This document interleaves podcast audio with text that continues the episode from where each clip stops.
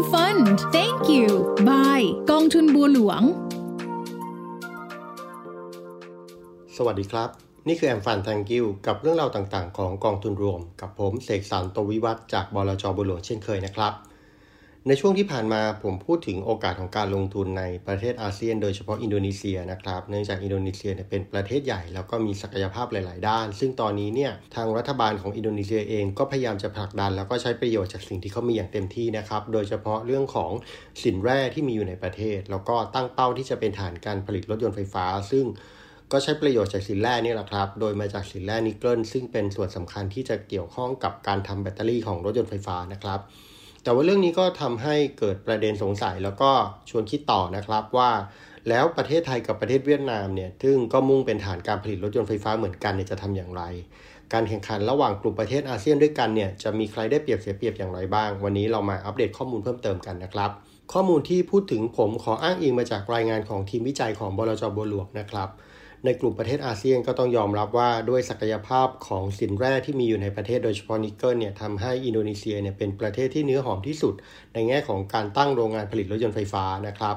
ในเชิงนโยบายของรัฐบาลเองเนี่ยอินโดนีเซียเขาชัดเจนมากนะครับว่าเขาต้องการจะเปลี่ยนผ่านการใช้พลังงานจากพลังงานน้ำมัน แล้วก็ก๊าซเนี่ยสู่พลังงานไฟฟ้า อินโดนีเซียเป็นสมาชิกของ International Energy Agency นะครับแล้วก็มีแผนที่จะเป็นประเทศที่จะเรียกว่าปล่อยก๊าซเรือนกระจกเป็นศูนย์ภายในปี 2060 ครับ นโยบายของประธานาธิบดีโจโกวิโดโดเนี่ยเขาส่งเสริมว่าภายในปี 2025 หรือว่าอีกไม่กี่ปีนี้นะครับ อินโดนีเซียมีแผนที่จะมีสัดส่วนการผลิตรถยนต์ไฟฟ้าให้ได้เป็นหนึ่งใน 5 ของ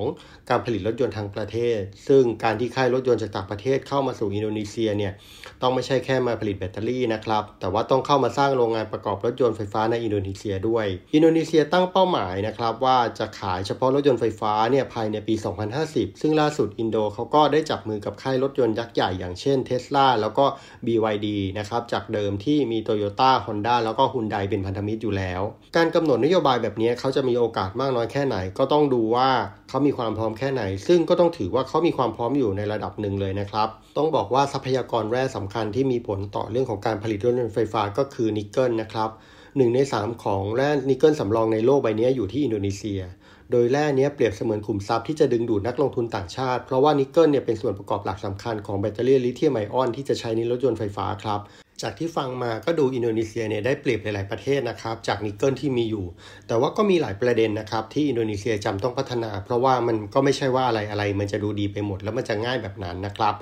อย่างแรกก็คือกฎระเบียบที่เขาตั้งขึ้นมาเองนี่แหละ มันมีความเข้มงวดมาก เพราะว่าเขาต้องการจะใช้ประโยชน์จากนิกเกิลเต็มที่จะไม่มีการส่งออก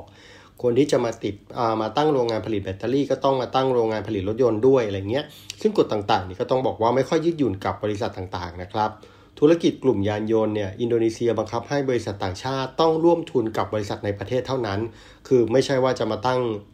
บริษัทของตัวเองโดดๆนะครับ แต่ว่าต้องร่วมทุนกับบริษัทที่เป็นบริษัทท้องถิ่นของอินโดนีเซียด้วย ตั้งบริษัทร่วมทุน อย่างเช่นโตโยต้าเองเนี่ย ก็ตั้งบริษัทร่วมทุน PT Toyota Motor Manufacturing Indonesia นะครับ เพื่อทำธุรกิจประกอบรถยนต์เป็นต้น การผลิตรถยนต์ส่วนใหญ่เองก็ยังกระจุกตัวอยู่บนเกาะชวานะครับ ที่มีความต้องการการใช้รถสูงเท่านั้น ซึ่งเกาะอื่นๆ ในอินโดนีเซียเองก็ยังขาดการพัฒนาในส่วนนี้นะครับ ต้องยอมรับว่าภูมิประเทศของอินโดนีเซียเนี่ยก็เป็นเกาะนะครับ แล้วก็มีเกาะใหญ่หลายเกาะมีการกระจายกัน เพราะฉะนั้นเนี่ยมันจะมีความแตกต่างกัน มีการกระจุกตัว แรงงานของอินโดนีเซียเองก็ไม่ใช่แรงงานที่มีทักษะสูงเหมือนของไทยหรือเวียดนามนะครับชิ้นส่วนยานยนต์ก็ยังจำเป็นจะต้องเอามาจากต่างประเทศเยอะ ไม่ใช่ว่ามีเรื่องของแบตเตอรี่ลิเธียมไอออนแล้วมันจะสามารถทำชิ้นส่วนอื่นๆได้ง่าย ๆ นะครับ ตลาดรถยนต์ไฟฟ้าในประเทศอินโดนีเซียเองเนี่ยก็ยังไม่ค่อยเติบโตสักเท่าไหร่ เพราะว่ายังมีราคาแพงกว่ารถยนต์เครื่องสันดาปมากนะครับ แล้วก็สถานีชาร์จเนี่ยก็ยังมีอยู่จำนวนน้อยมาก แตกต่างกับตัวรถจักรยานยนต์นะครับ ซึ่งก็มีเป้าหมายว่าเขาจะเป็นผู้ผลิตรถจักรยานยนต์ไฟฟ้า ซึ่งอันนี้ราคาของรถยนต์จักรยานยนต์ไฟฟ้ากับรถยนต์จักรยานยนต์สันดาปเนี่ยไม่แตกต่างกันมากนัก ตัวนั้นก็อาจจะเป็นตัวผลักดันที่ดูง่ายกว่า ในมุมของประเทศไทยเองเนี่ยเราก็เป็นผู้นำการผลิตแล้วก็ชิ้นส่วนรถยนต์ของอาเซียนนะครับ แต่ว่าสายการผลิตหลักๆ ของไทยยังเป็นการผลิตชิ้นส่วนสำหรับเครื่องยนต์ประเภทสันดาปเราจึงอยู่ในช่วงของการเปลี่ยนผ่านเทคโนโลยีไปไปเป็นการผลิตชิ้นส่วนของรถยนต์ไฟฟ้าเช่นเดียวกันนะครับ แม้ว่าไทยจะไม่มีทรัพยากรแร่นิกเกิลสำรองอย่างอินโดนีเซีย แต่ไทยก็มีความพร้อมมีความได้เปรียบอย่างอื่น ในฐานะที่เป็นฐานการผลิตไทย มีความพร้อมในด้านของ supply chain นะครับมีความสามารถในการผลิตในระดับที่สูง วิศวกรหรือแรงงานก็มีทักษะมากนะครับแล้วก็มีความเชี่ยวชาญ มีความชำนาญ มีการเรียกว่ามีประสบการณ์ในการผลิตรถยนต์มานานนะครับ ตรงนี้เนี่ยก็ทำให้เกิดต้นทุนที่ถูกมี economic of scale ในส่วนหนึ่ง แล้วก็ประเทศไทยเนี่ยมีนโยบายก็คือ 30 at 30นะครับ ก็คือการผลิตรถยนต์ไฟฟ้าให้ได้ 30%ของการผลิตทั้งหมดภายในปี 2030 ส่วนเป้าหมายการใช้งานรถยนต์ไฟฟ้าเนี่ยไทยก็ตั้งเป้า 30%ในปี 2025 รวมทั้ง 50%ในปี 2030 แล้วก็ให้ได้ไปถึง 100%ในปี 2035 จะเห็นว่าเป้าหมายนี้เป็นเป้าหมายสำคัญเลยนะครับ ที่จะเปลี่ยนรถยนต์เครื่องสันดาปมาเป็นรถยนต์ไฟฟ้าในปี 2035 ซึ่งต้องบอกว่าอีกประมาณ 10 กว่าปีเท่านั้นเอง นอกจากนั้นเนี่ยในแง่ของสถานีชาร์จเนี่ยประเทศไทยก็มีความพร้อมในการสร้างแล้วก็การเพิ่มจำนวนตรงนี้มากกว่า แล้วก็ครอบคลุมมากกว่าอินโดนีเซียด้วย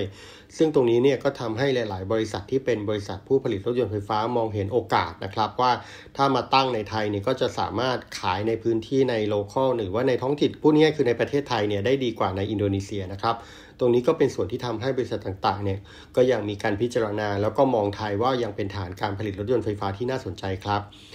กล่าวโดยสรุปศึกแย่งชิงความเป็นผู้นำรถยนต์ไฟฟ้าในอาเซียนเนี่ยยังสรุปไม่ได้นะครับ ว่าใครจะชนะ นอกจากไทยจะเป็นเจ้าตลาดเดิมแล้ว ก็ยังมีมาเลมีเวียดนามที่เข้ามาแข่งขันด้วยนะครับ คงต้องติดตามต่อไปว่าอินโดนีเซียเนี่ยจะมีพัฒนาการอย่างไร